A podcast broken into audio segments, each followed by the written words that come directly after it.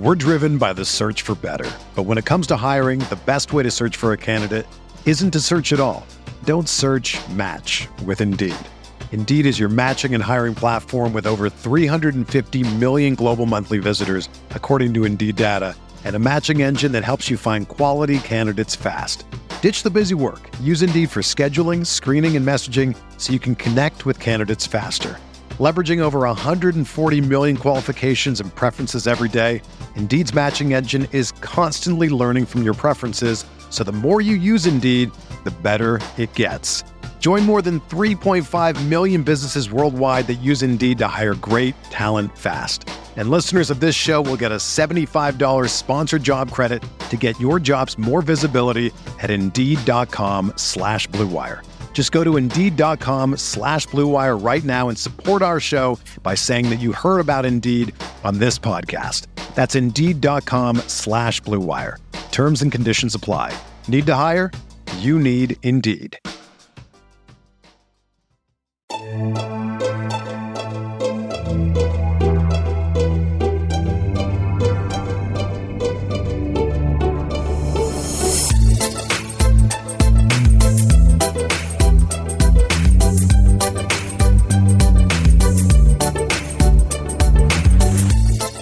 There, Knicks fans. How you doing? It's your boy Jonathan Macri with you for another episode of the Knicks Film School podcast. Coming at you uh, on a Monday uh, after a long Thanksgiving weekend, uh, in which the Knicks started off not so good and finished off uh, pretty darn good. Um, and uh, we come to you, um, uh, obviously celebrating how the Knicks finished off the weekend with the Hawks win. We're going to talk a lot about that and all the ins and outs of that game, but um, we also come to you uh, with a, a, bit of a heavy heart um, because, as I introduced my wonderful co-host uh, Jeremy Cohen, um, I also do so uh, with much thanks and praise and admiration for him for even showing up and recording this podcast today. Um, and on that note, um, I will uh, turn it over to you, Jeremy, and ask, uh, how are you doing? Thanks, John. Um, been better it's uh, it's been tough. I I lost my grandfather on Thanksgiving morning, and um, it just hasn't been the easiest few days, um, for sure. You know, we we are I've been really blessed to spend as much time with him as I have. You know, this is a he's going to be 97 in a few weeks, and survived COVID, multiple cancer scares, nearly drowned, uh, almost got into a, a plane crash. Um, I mean, like he he basically had nine lives, and um, he was just a really special person who I cared about deeply, and he cared about me. And um, you know, he just uh, he was so influential in terms of my education and learning. Uh, when I was in high school, he had me print out a list of SAT words and he told me to memorize them. And for each word that I got correctly and their definitions, um, uh, he would give me a quarter. And um, you know, I, I, thought I was ripping him off, but I'm sure he'd say it was some of the easiest money he'd ever spend. So uh, he was a wonderful man. Um, I'm going to miss him a ton. And um, yeah.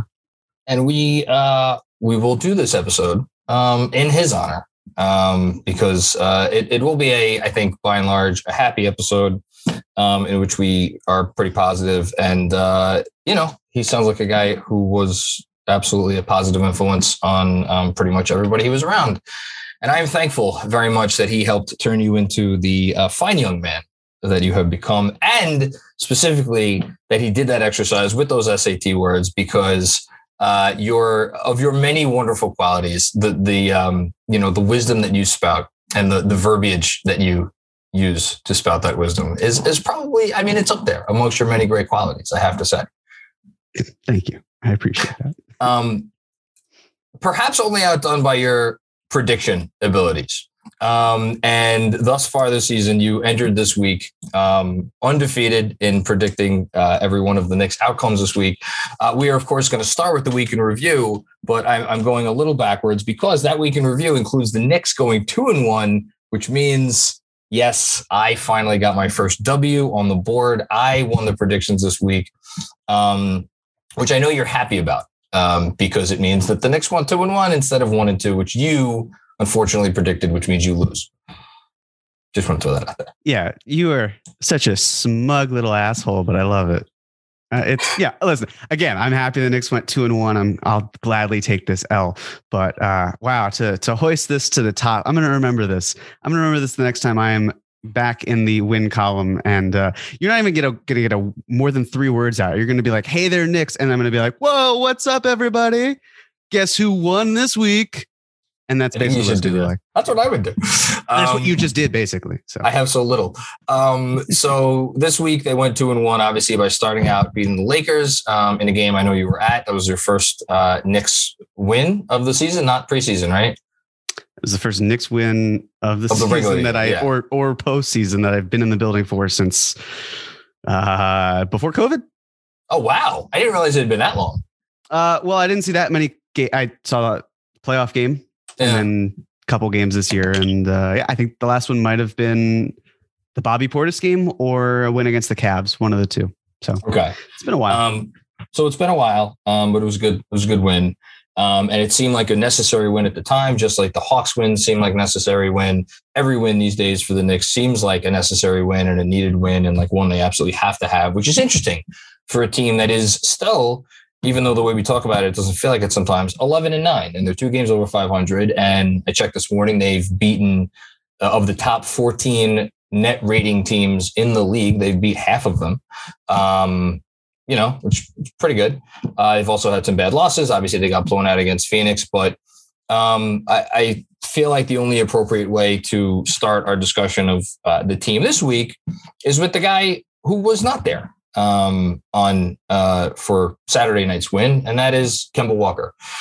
So Kemba Walker coming off of um, I thought a pretty decent game on offense um, against the Suns. Don't forget there was a little flurry there in the third quarter where it looks like the Knicks might make a game of it. Uh, Walker scored ten of the Knicks' thirteen points during that stretch. Um, you know, I think he hit a three or two. He had a nice drive. He was, you know, looking okay. Um, he sat out this one on the second half of a back to back for rest.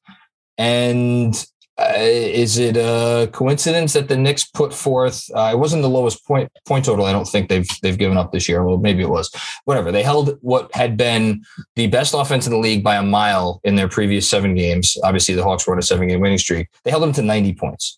Um, Obviously, there were some missed shots in there, but also there was some great defense played. Um, none more so than by Immanuel Quickley, uh, who took uh, a large part of Walker's minutes. Um, and you know, it was just a different. It was a different feel out there. Um, so I will I will bring it back to you. What are what are your impressions from this game and and you know from from the week that we had? It's a great question because yeah, you know the absence of Kemba Walker felt louder than him playing. And granted, you know, the last time the Knicks didn't play Kemba Walker, they lost by I think 17 to the Cavs. Yes. But when you, you know, when you look back at that game as well, it's like Ricky Rubio went eight of nine from three. Yeah. Uh, the Cavs as a whole went, I think, 53% from deep. The Knicks shot terribly. Granted, then you look at this game where the Knicks didn't even shoot that well. Uh, they, sh- I mean, at least from from three from the field, they were fine. But then the Hawks, you know, outside of Trae Young, I think they were like four of 17 from downtown. Um, so, you know, you, you, could look at both things, be like, well, if this team hadn't shot as many or if this team shot better, it doesn't matter. It kind of evens out in the end, but it, it backs up what the eye test seemingly is and a lot of the analytics as well, which is that this is a team that needs to sooner than later maybe stop starting Elf. Uh, Oh mm. man! Wow, that's oh Freud. But, but I want is Freud is it's Freudian, but I, it is great. But I want to make a point here because it's not it's not the same in the sense of this. It's not it's not the same. It, it's not. Listen, Kemba Walker is still a rotation caliber player. It's just yeah. compared to where he was and where he's at now. In that context, he's cooked. In general, he's not. He can find a decent role in the rotation. It's just not as a starting lead guard. You know, like his ability to spot up and pull up that that's still there, right? Like he can do things with the ball. He just he can't orchestrate a starting offense. And we know that the the lineup that's been played the third most in the NBA. Yeah. Uh, and when I say orchestrate an offense, I mean specifically a starting offense um, or starting lineup. the Knicks uh, starting lineup, generally speaking, is now the third most played, and it's still in the toilet.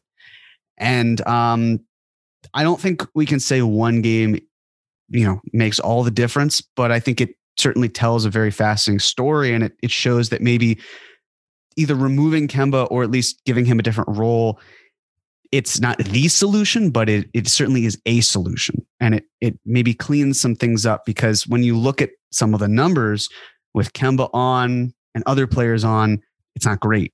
And then when you look at guys like Evan Fournier and Julius Randle, with each of them on, and then Kemba Walker off, the numbers just flip all the way around. And it's the sort of thing where it's awkward because I don't see the Knicks just dealing Kemba Walker. I think there's there's certainly more empathy there. There has to be this. I understand it's a business, and I'm totally fine with the idea of considering trading him.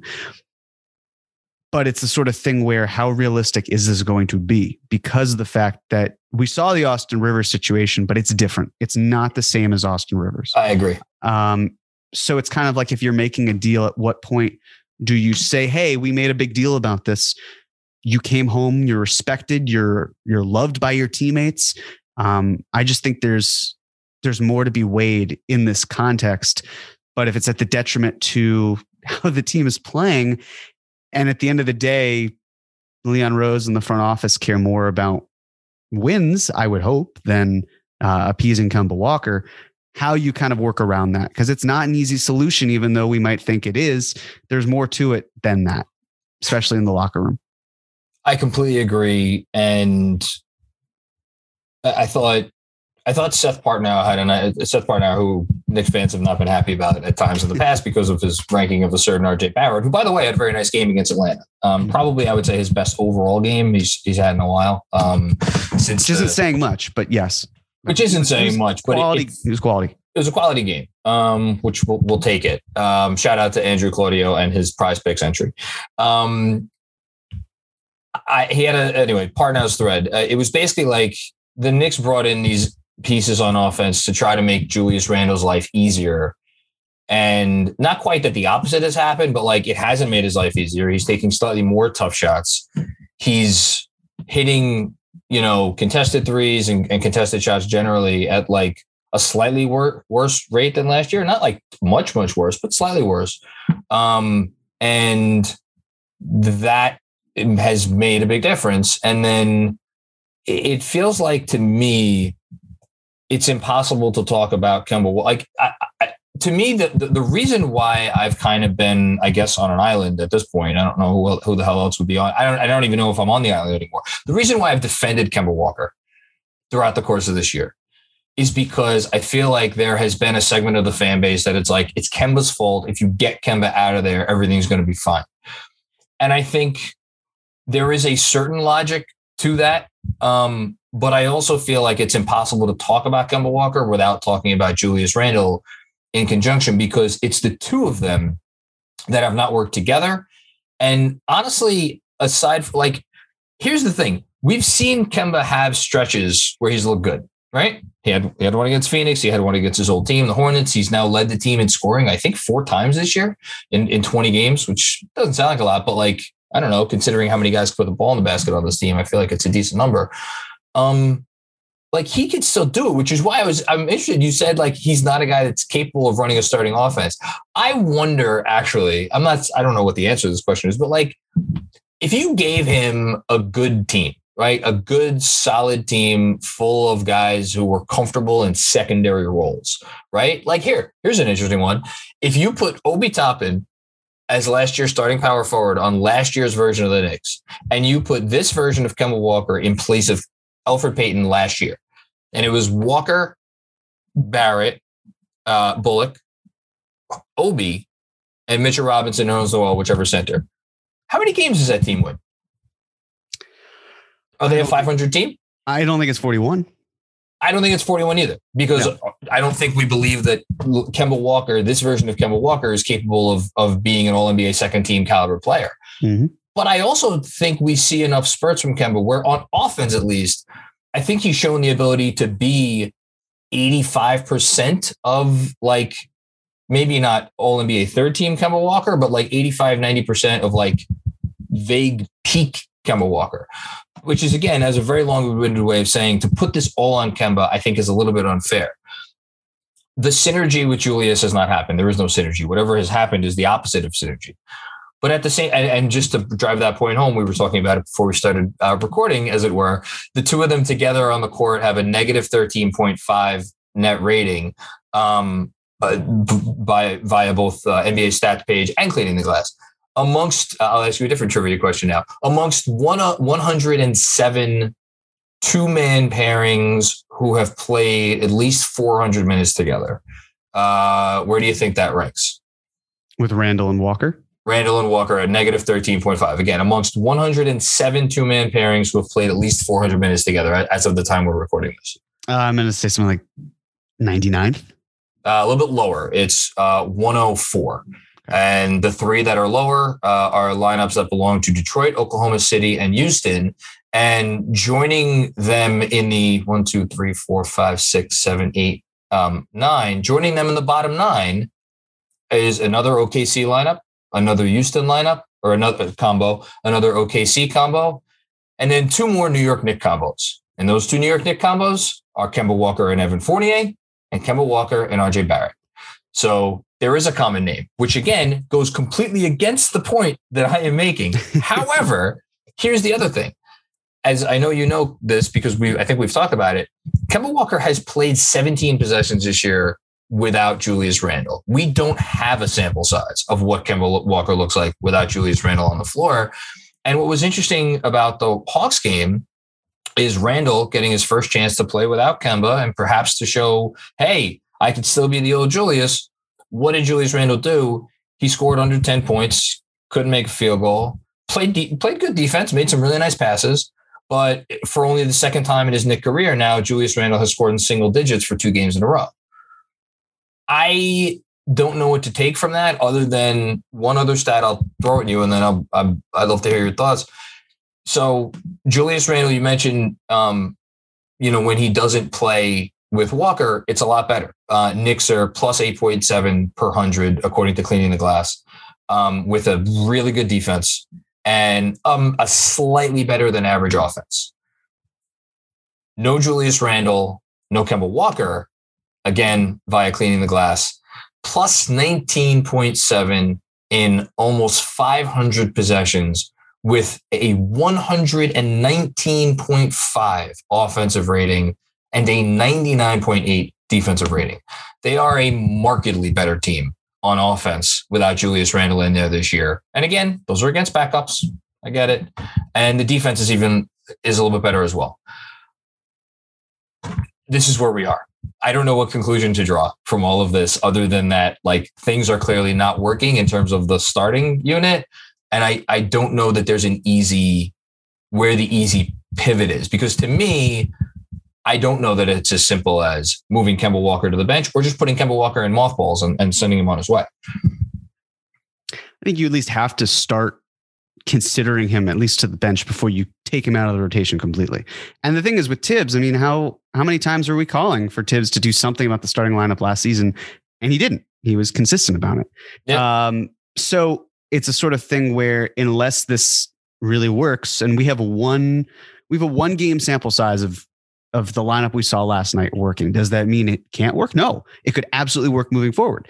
Um, Which lineup are you talking about? Basically, Burks and Burks instead of Kemba and keeping everyone else. Yes. So maybe that is the factor. Maybe just swapping one out for the other. I know a lot of fans also want Immanuel Quickley in there.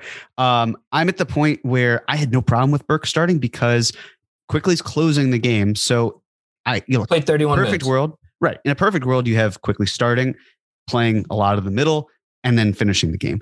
But it's the sort of thing where if Quickley's out there when it matters most and he's defending Trae Young and Trae Young scores two points right in the fourth quarter and it's basically a garbage time bucket, then I'm totally fine with it. We know how he impacted the game even without making shots. He went four of 12 from the field. Um, didn't shoot great. I think it was one of seven from three. It didn't even matter because the way he orchestrated the offense, he played with pace, um, weaving in and out of, of, um, the defense when he had the ball in his hands. It was fantastic. Played pick and roll, beautiful pass to Quentin Grimes. My God. Um, oh, yeah. I mean, like that sort of, of mindset, you want that type of player. And again, at this point, that's just not necessarily who Kemba is. He's, he's a rotation player, but he's not necessarily a, let's start with him. And there's a reason he's not closing because Tibbs understands he's not the best player. He's not even best point guard. He's not second best point guard. Probably not even maybe the third best point guard. Although, uh, no, he's probably he's probably viewed as the third best third point guard or the third best point guard, assuming Burks is not considered a point guard. I was about to say, like, regardless, yeah, Burks was no, no, the starting point guard, but Burks is not really a point guard, but it worked. Whatever happened last night, it, it certainly worked. Um, yeah, yeah. We're driven by the search for better, but when it comes to hiring, the best way to search for a candidate isn't to search at all. Don't search. Match with Indeed. Indeed is your matching and hiring platform with over 350 million global monthly visitors, according to Indeed data, and a matching engine that helps you find quality candidates fast. Ditch the busy work. Use Indeed for scheduling, screening, and messaging so you can connect with candidates faster. Leveraging over 140 million qualifications and preferences every day, Indeed's matching engine is constantly learning from your preferences, so the more you use Indeed, the better it gets. Join more than 3.5 million businesses worldwide that use Indeed to hire great talent fast. And listeners of this show will get a $75 sponsored job credit to get your jobs more visibility at Indeed.com slash BlueWire. Just go to Indeed.com slash BlueWire right now and support our show by saying that you heard about Indeed on this podcast. That's Indeed.com slash BlueWire. Terms and conditions apply. Need to hire? You need Indeed. Another day is here, and you're ready for it. What to wear? Check. Breakfast, lunch, and dinner? Check. Planning for what's next and how to save for it? That's where Bank of America can help. For your financial to-dos, Bank of America has experts ready to help get you closer to your goals. Get started at one of our local financial centers or 24-7 in our mobile banking app. Find a location near you at bankofamerica.com slash talk to us. What would you like the power to do? Mobile banking requires downloading the app and is only available for select devices. Message and data rates may apply. Bank of America and a member FDIC. Knicks basketball is finally back, and there's no need to exhaust yourself searching all over the internet for Knicks tickets anymore because TickPick, that's T-I-C-K-P-I-C-K, is the original no-fee ticket site and the only one you'll ever need as your go-to for all NBA tickets. TickPick got rid of all those awful service fees that all other sites charge, which lets them guarantee the best prices on all their NBA tickets tickets. Don't believe it? If you could find better prices for the same seats on another ticket site, TickPick will give you 110% of the difference in the purchase price. When the Knicks schedule came out, there are definitely certain dates we all circled on the calendar. October 20th against the Celtics, Christmas Day against the Hawks, January 12th against the Mavericks, even April 6th against Brooklyn. Whether on the road or in the garden, TickPick has you covered. Visit tickpick.com slash film school today to save $10 on your first order of Knicks tickets. That's tickpick.com slash film school to save $10 on your first order of Knicks tickets today. Here's the thing, like if we just if we zoom out, um, I know lineup decisions and rotation decisions and organizational decisions generally should not be made based on money, but they are. And that's the reality of the situation. And Julius Randle is owed um, $120 million over the next four years. Um, and I can't believe we have to say that sentence with that tone and with that connotation, right? Um, I still believe that that is going, that can be a value contract in, in, in the league at large because we've seen enough from Julius to know he is worth the money and then some. The notion that like they're going to bench Julius Randle or they're like I don't know what ship Julius like just get that out of your heads. It's it's not going to happen. Um, they need to figure out how to get Julius Randle right, and I think th- the solution is to put him in a situation where he is just able to do what he feels most comfortable doing. I agree that that is not happening with Kemba on the floor. Um, now he didn't look terribly comfortable last night, but I agree with you. The offense did look better with Burks in in in Walker's place, and I thought the offense looked pretty good throughout other stretches of the game where Julius just wasn't really the focus, and he was more of a garbage man, cleaning up you know offensive rebounds, being like the role guy like I think there's a world, there's this kind of in between world that we've been talking about. It seems like for six weeks they haven't really found yet. But Um, I don't know. I agree with you. I don't. Th- I I think Burks. If they're going to make a change, I think Bur- Burks is the most likely starting candidate. At the same time, doesn't that mean Kemba is like out of the rotation altogether because you're not going to have Kemba Rose and Quickley off the bench. Right. So by that token, maybe it is Quickley, but I, and people are going to be mad at me for this. Like, there's a part of me that likes Quickley off the bench. You know, I made a comp on the post game the other night to Jason Terry during the Mavs years. And like Jason Terry was a bench player for like three, four of those years when the Mavs were a contender. They actually they won one championship. He was averaging over 30 minutes a game it was basically just a way to stagger him and Dirk because they were the two most effective offensive players on the team. So, like, yes, you obviously with like more typical like star players, you could stagger. Well, both guys are in the starting lineup. You know, Tibbs doesn't necessarily like to do that. He likes to run his units out there for a while, which is why you know Derrick Rose got here last year. He was obviously if not the best player on the team, second best player on the team, whatever, certainly the best point guard, he stayed coming off the bench, averaged 20 over 25 minutes a game. Um, I don't know. I, I would not be shocked if Rose maybe got a starting nod at some point. That to me feels like a way. And then I don't know, Kemba and Quickley is that a lineup we want to say together? I don't know. I just for as great as the Hawks win felt, I still feel like we're in this place where there's no obvious answer to this this this issue. And um, I don't know if you had to guess right now, what, what do you think would happen, like moving forward? Do you think we're going to get a change? I think we're only going to get a change if there's a legitimate personnel change. Um, like a trade. Yes. Okay. And but but I agree. Listen, I think that you can. It's very possible to say Quickley is a high impact player, and also say it's totally fine with him being in the role that he's currently in. You know, look, if like I said, if he's closing games, that's what I really care about. I don't really care who's starting. As long as you're getting significant minutes and Quickley has trended up that way. Would I like more? Sure. I'd like a few more minutes, of course. But I mean, you said what? He played 31 minutes last night? 31. Yeah. I think it was a, it was, if not a career high, it was like right there the career high. Right. So that's great. I love it. I'd love to see him maybe, you know, at averaging at least 28 minutes. I think we as fans, a lot of times we kind of just like want a player just keep playing and, and, you know, score up to you know 32 until there's a breaking point where it's law of diminishing returns like yeah sometimes it's too many minutes and it's not enough minutes it's as Tibbs said he's kind of in an impossible situation and i get that uh, i see where he's coming from but i also like the fact that Quickley and obi play a lot together and if you start Quickley, then you're probably not going to stagger him with obi nearly as much as you are so if the two of them have a great connection and it's working for each of them then playing them at their strengths and beating up on second units that is still influential. I think it's just the idea of him not starting is upsetting to some. And I hear that, but I also just feel like he's in a role that's working for him. And that's okay. We, we can we can say that he's excelling in what he's doing and and focus on that. But uh, in terms of Randle, you know, it's a sort of thing where it's just funny to me because Randle is a second option on a really good team, and he's paid like a second option, as you're saying with that contract. I mean, again, how many first options are making max money? Well, a lot all of, them, right? pretty much all of them, unless they're yeah. on a rookie contract. Yeah.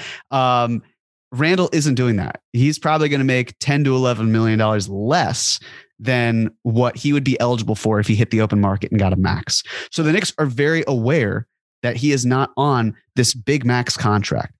And so it's the sort of thing where when Randle's a second option, he has to play like a first option because the Knicks don't have one.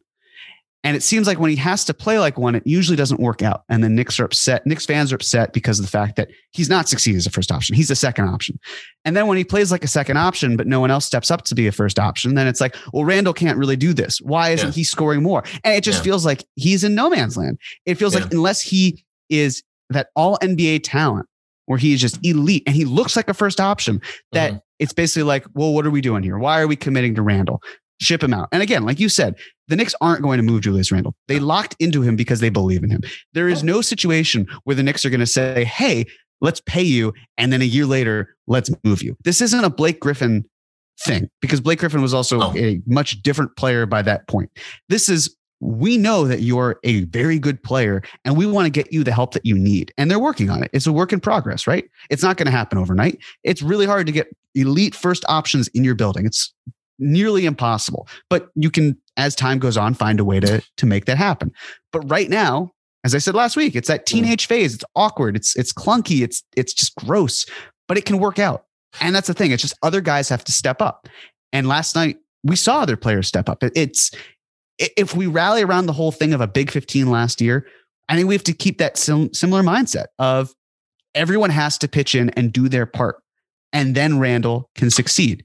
But when he's a first option and it's not going well, well of course it's not. He's you know, not supposed to be a first option, and yet he has no choice.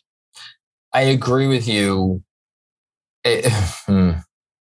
But it's funny. I, I, say, I just want to say, I, yeah. I look, I I can't help but say that when he checked in for the Lakers game at the end, people were groaning, and I felt similarly. It was like the ball is sticking in your hands. It things don't flow as freely. It, it just feels like things stop. And so I, I completely understand with the style and and with the level of play and how sometimes there's the lack of effort.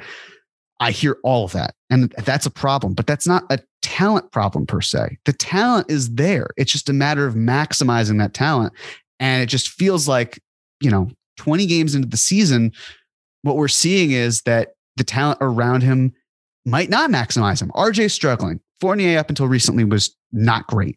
Kemba, we're talking about the fact that he's not, you know, really supposed to be doing much because of the fact that he's just not doing much. Mitch is a very low usage player. If you put Noel on there instead, same thing. So it's like, again, it, it falls on his shoulders and it's not fun to watch.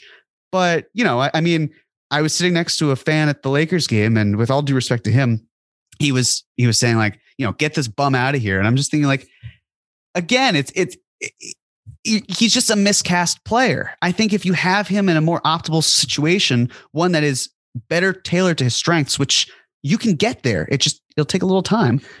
Then it works out. But he's not a bum. He's he's a second option. He's not a bum. He is the best, despite his numbers this year. Um, he's the best tough shot maker on the Knicks. Um, and unless you want to be like, well, 30 footers are pretty tough to make, and Immanuel Quickley makes a lot of those. Yes.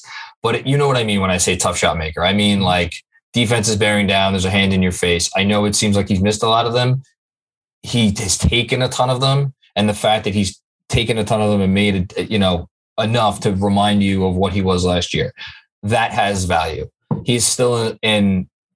I, I think somewhere in there, the numbers may not show this, an elite finisher at the rim. Um, there is a world for Julie. There is a place for Julius Randle on a really good team. I am convinced of that. The re- where I'm going to push back on you a little bit, and then we'll move on to our game ball and, and detention, is in, in two things. One, I think on a team with, I agree, Quickley Rose, Burks, RJ, who's been struggling, Fournier. Like none of these guys are first options. Obviously, none of these guys are first options, but they're all they're all pretty good, and they could all do stuff with the ball. They could all create a little bit. Um, Obi Toppin is in his own kind of category. Even Kemba Walker, I should throw Kemba Walker into that category, into this this first category too. These guys could all do stuff, and it feels like I think when fans are looking at those possessions where Julius gets the ball and it's dribble, dribble, dribble, pound, pound, pound, and then you know whatever's going to happen. It's like th- other guys when that's happening are kind of just waiting. It's like okay, well, Jules is either going to shoot or he's going to get draw the double and I'm going to get the ball and I'm going to shoot. And that creates stagnancy and there's not that much flow. And I think when you compare those moments to the moments that we see the backup units play, especially where all it is is flow and energy and like passing and the whole thing and movement, um, that's where the stark contrast comes in. And it's like, you know, that's why I think most people look at those possessions as like not great possessions and, and, possessions that need to go away.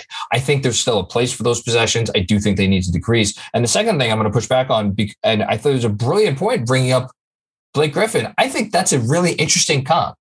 And I'm not going to say the Knicks are going to ship him to, I don't know, what's, what's the, what's the NBA version of Detroit now? Um, well, probably Detroit. I was gonna say probably still Detroit. Um. I, I like Detroit's not going to trade for Blake Griffin right now. I'm trying to think of a team that would act, like a shitty team that would actually trade for, or sorry, uh, Julius Randle. Uh, I'm trying to think of a shitty team that would actually trade for Julius Randle right now. Um, How about San Antonio? I don't think team that that wants. Well, really? No, it's. I'm just saying. You know, Sacramento. I mean, they, Sacramento sure. would trade for Julius Randle, and what and who would be the Tobias Harris coming back in that deal? They're not giving up um, they're not giving De'Aaron up Fox? uh, De'Aaron, uh, De'Aaron Fox or Tyrese Halliburton. Like, You're basically looking at someone like Harrison Barnes, maybe a Buddy Hield type player. But again, like it- like that's no, that's the trade, right? That's the it would be Harry. I think it would be like Harrison Barnes, right?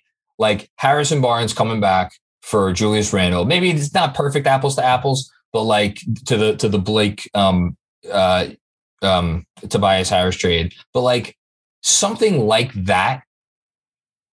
I I mean, Leon Rose and, and has built this whole thing on culture, culture, culture, and family and Kentucky and, and CAA and the whole thing. Like, I, it doesn't feel like they do that. But man, that was a trade that set up everything the Clippers accomplished afterwards. And I, I I'm still a fan of what the Clippers accomplished afterwards, despite the fact that they still haven't won anything yet. I don't know. I just thought it was an interesting point you brought up that you just missed a little a little bit quickly. well, it's more the idea. Well, I guess for the first thing, again, I I'm not disagreeing in the sense that when the ball sticks in Julius's hands and people are kind of waiting around to see, are you gonna are you gonna shoot it? Are you gonna you know draw a double team and then kick it out? That's infuriating for us as much as it probably is for them. So I, and th- that does need to change. I, I want to make that clear. Um, but in terms of the second point, it's more that I think the issue with the Blake Griffin trade in terms of with the Knicks is that it's more like the Knicks would rather trade. Again, it's crazy we're even talking about this because of the fact that they just locked him in and he hasn't even started his next contract. But so, but, But- so did the Clippers. They had the fucking jersey retirement ceremony to, to I- get him to. to sign I know there. where they had like Martin Luther King Jr. on, on shirts and you know you can be an icon sort of thing. I get look, it's a But business. like, if the Clippers could do that, anyone could trade anyone. You Sure. know, 100%. You know? But it's a but I guess the the greater point is that for the immediate future, the Knicks are building around Julius Randle. That doesn't mean he is going to be built around forever. That doesn't mean he can't be traded and he's got this no trade clause, which he doesn't. Um, No. It's just a matter of right now, you don't just ship him off. The big thing about Randle, and it's always been this case, where if the day came where the Knicks were supposed to do something with Randle, it would be you package him and other things for a better player I but he's it's that philosophy. It's not like just ship him out and trade him because you're then taking a step back if you're getting a Tobias Harris type, right? I mean, they and then even Well- then the Clippers still traded Tobias Harris to the Sixers. So yes, but what a key difference here? There's no tw- there's no 2019 free agency coming up this summer where you're Right. moving Randle's salary at- to free up money. right, and we look at the star market consistently. That's Yeah, what we do, and Yeah. there's no one on the horizon as well. And it's it works out perfectly fine because the Knicks aren't going to trade Julius Randle in the short term anyway. Maybe the long term, who knows? I, I really don't. But it's sort of thing where you lock into a player that you are confident you can keep, and they did, and that you can maintain. And if the day comes where you have a better offer on the table, then by all means. But until then, you're building around Julius Randle, and if you optimize him the right way, then things can go better. I, agree. it's not going to happen this year.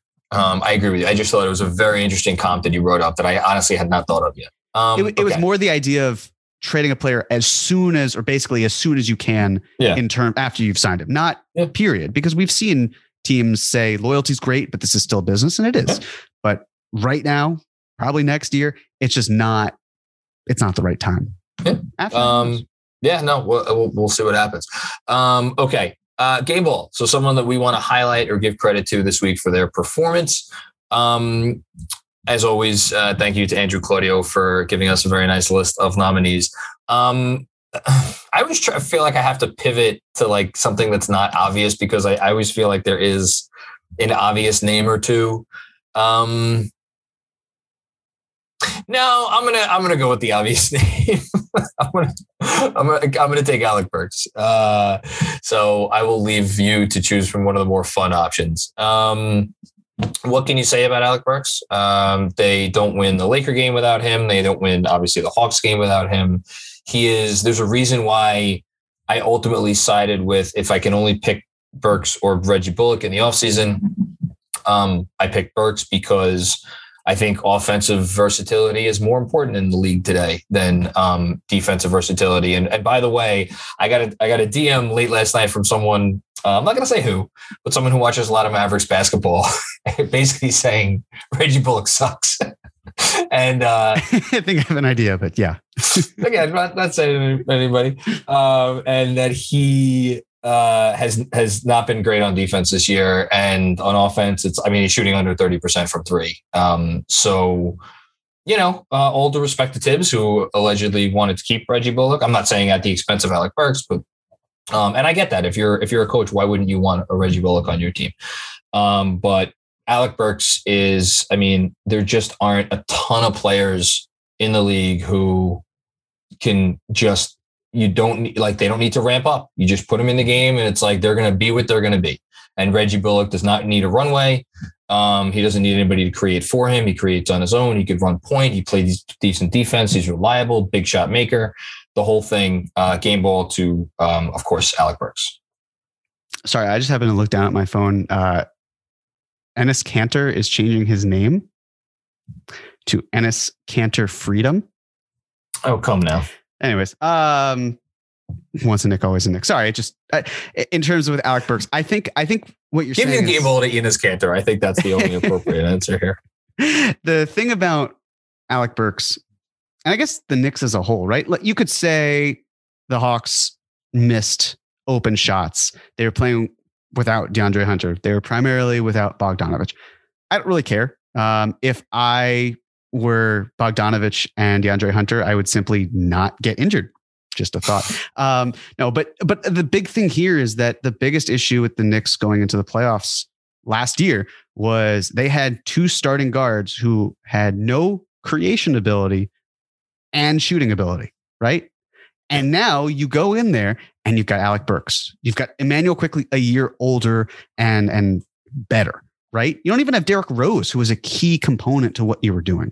Mhm. Um, and you're thriving that way because you're creating more offense than you did or you were able to. And even again, if Randle's struggling, you you finally have players that can say, we'll pick you up as opposed to Randall struggling. Okay, Derrick, we absolutely need you to be the best version of yourself as possible. Uh, Reggie Bullock, we need you to create. Oh, you, you can't necessarily do that. And you're traveling in transition. And now, like, that is the microcosm of, of everything that's going on uh, and why this series is going to be gone. All of these little things. And it's just nice to see other players like Alec Burks pick the Knicks up. Um, and that, that I think is a key element that they missed and why they were able to be successful last night and hopefully why they can be successful moving forward. So I think Alec Burks is a great choice. Uh, some of the other players on the list that uh, Andrew has, Immanuel Quickley, Obi Toppin, um, the young guys. I mean, they're both young guys, but the even younger guys of uh, the 20, Should- 21 draft class of Shout out Grimes, Jericho Deuce, and Sims, and Quentin Grimes. uh, and you know, shout out Walt Perrin and Leon Rose for hiring Walt Perrin. Incredible stuff. Uh, and the development team.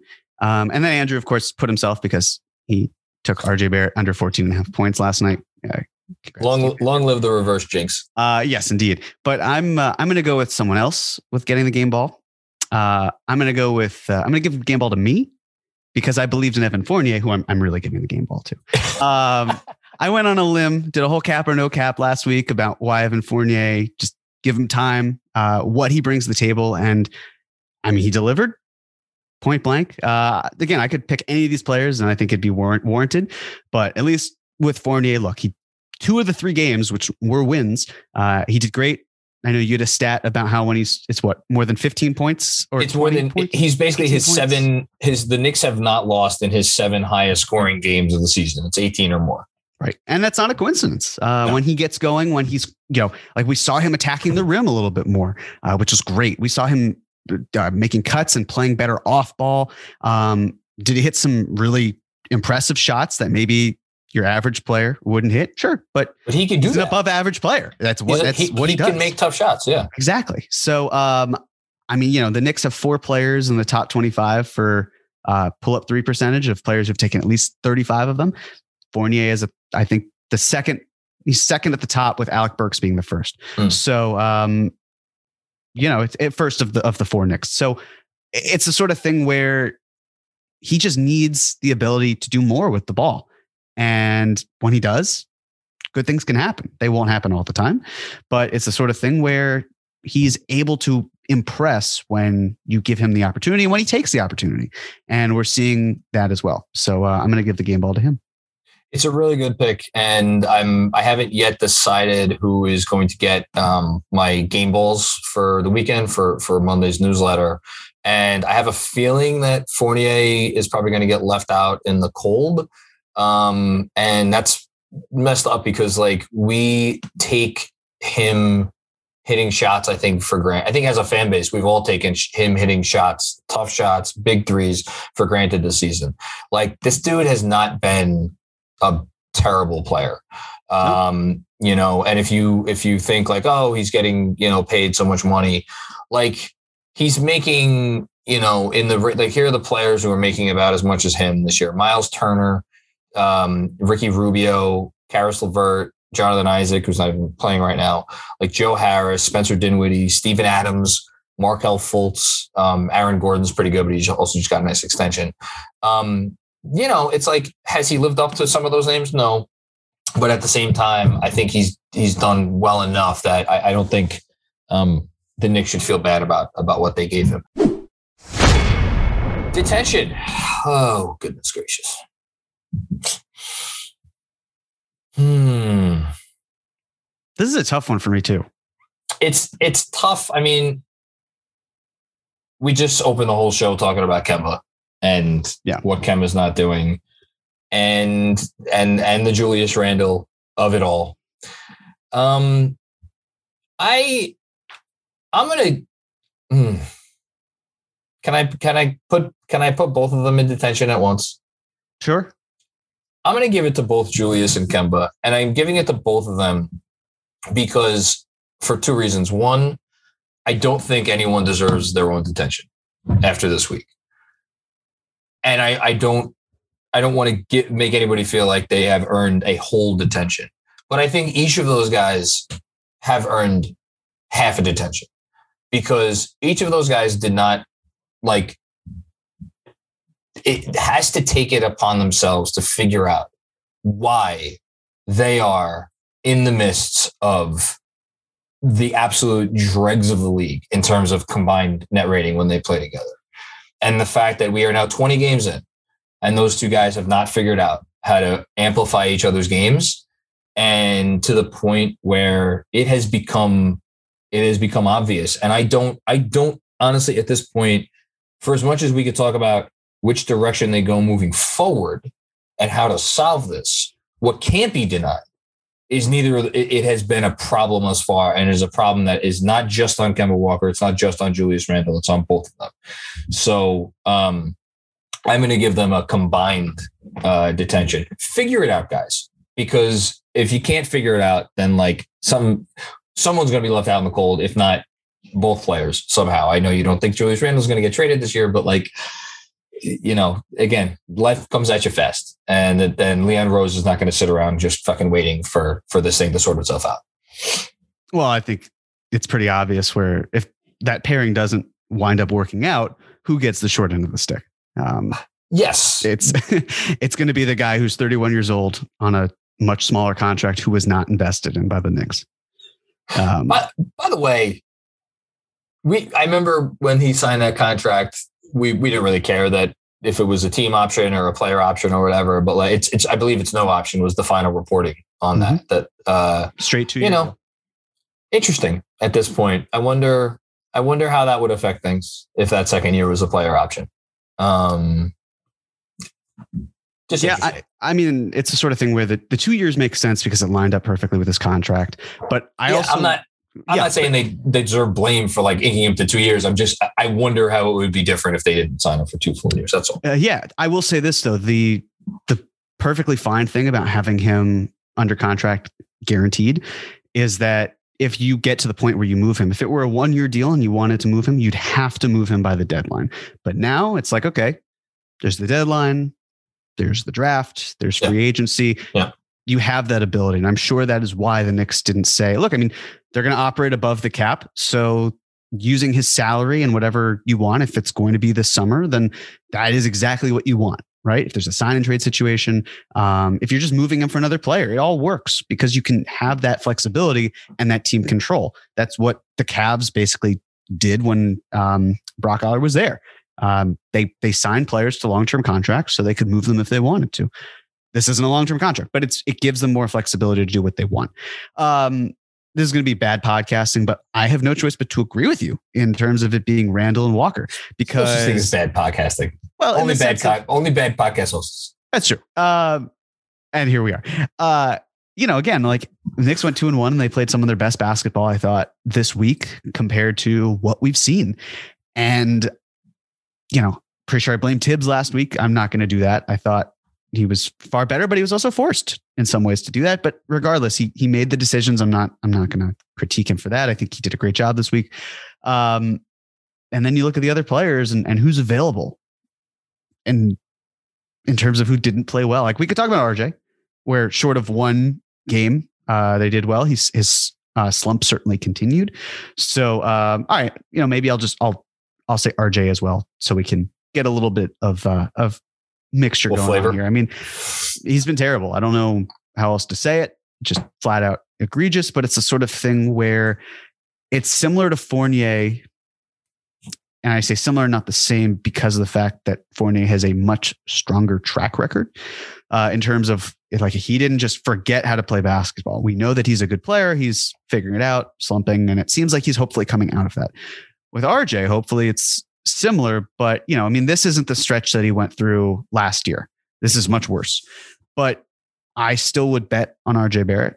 Um, I think, you know, just saying that maybe this isn't the player, and we've seen shades of someone who can be really good. Um, that's fine. I, I think that it's just he's going through something. Hopefully, he snaps out of it.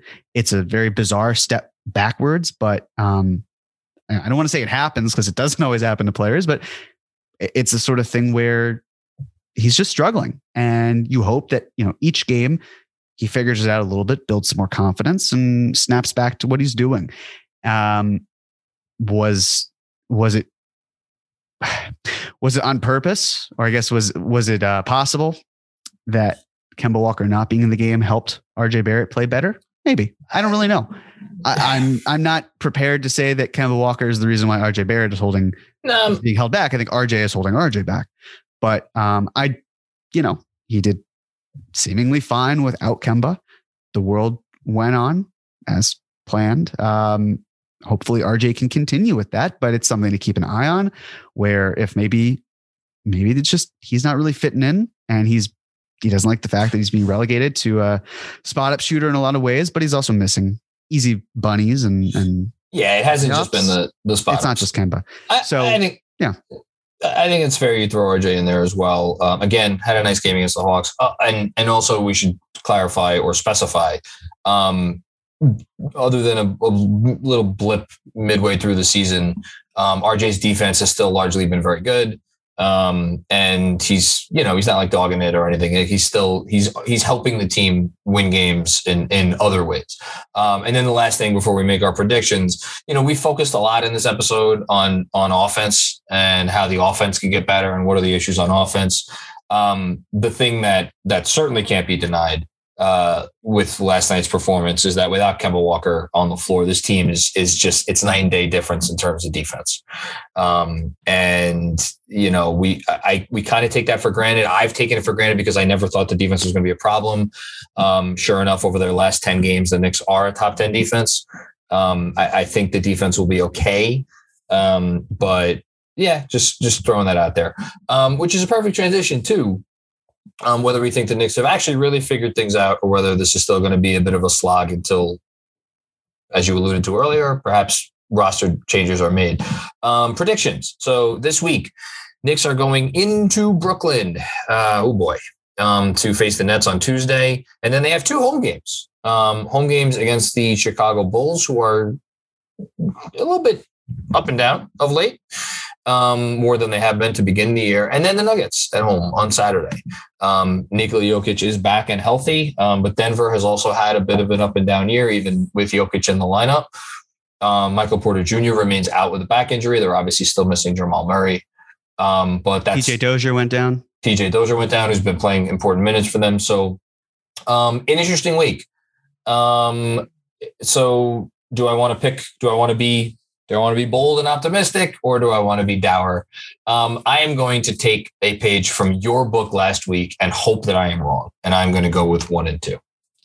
I thought you were going to take two and one. Did you? I really did. I thought you were going to be optimistic and say, you know what? I'm feeling good about my first win of the season. And, uh, okay. but uh, yeah, you know, I think I think one and two is a very uh, sensible choice, but I'm gonna go two and one. I mean, I really I'm not gonna go three and zero. I'm not gonna go zero and three. so uh, two and one makes sense. You know, I'm just talking it through. I think the Nets game that's gonna be a tough one, hundred percent. But with the Bulls, you know, it's been close, and both those games are in Chicago. Although the Knicks have not been good at home, uh, and then Denver still is somewhat depleted. Very curious how they uh, how the Knicks handle that. But um, I, one thing I you know we said it and it still is just mind boggling to me. But the fact that the Knicks are in the 93rd percentile defensively when Julius is on the floor and Kemba Walker's off the floor, that's just nuts. That's just crazy stuff. But um, uh, bonus bonus prediction. Um, what should I set the number at? Over under 23.5 minutes per game that Kemba Walker averages this week. This week. Ooh. Um what is he at right now, John? Uh, he's over that number for sure. I'll look it up right now. Um, but yeah, he's definitely over that number. I'm going to say over because I think old habits die hard. But again, okay. there's there's it's a small sample size of the game against the Hawks, but it's a good one. 24 and 24 and a half. Okay. He's out right now. So, well, in that case, I mean, man, that's a really, that's a really good number to set. Cause I mean, that's basically where he's at right now. Um, You'll say over. Okay. I, but, but now, now that I know it's only 24 and a half, again, um, uh, depends on Rose. I think that's a big factor too. If Rose is still out, then it, it kind of changes everything because then you're probably going to lean a little bit more on Kemba than you might beforehand. So I'm going to say Rose comes back. The Knicks don't have a game until Tuesday or Monday. Game, Tuesday, yeah, they have two. They have two games off. Now. Tuesday, so that will mean two Rose will have gotten over a week's worth off and he was doing some warm ups and stuff before the game in Atlanta, which like who the hell knows? He's older, right. so I don't know what that's going so, to look like. But I'm going to say Rose comes back, and if Rose is coming back, I'm going to switch my answer to Kemba playing under 23 and a half by just a bit. Um, I will two and a half. I will go under, and I will just say we're talking about this team right now after the 20 game mark. Um, I think by the 40 game mark, this Kemba Walker situation will have resolved itself, either by him playing better, him the starting unit playing better, him being sent to the bench, him being traded, him being something.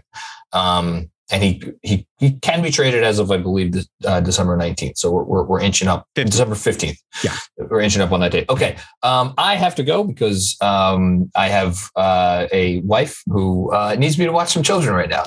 Um, I just want to thank you one more time, Jeremy, uh, for coming on here uh, on during a week where uh, you certainly had every excuse to tap out, but you are a champ. And anything you want to plug or promote before you get out of here? Um, just tell the people you love that you love them because you just never know. Never know when the last time will be. So um, I, that's all I ask for for those of you listening. Just uh, give someone a hug, give them a call, whatever it is. Um, so yeah. Amen to that. Uh, you're a wise man, Jeremy Cohen. You, Learned it from your, grand, grandfather. your grandfather did well. All right. Uh, and everybody out there, thank you for listening to another episode of the Knicks Film School podcast. We'll be back with you uh, for more fun and games very soon. Take care.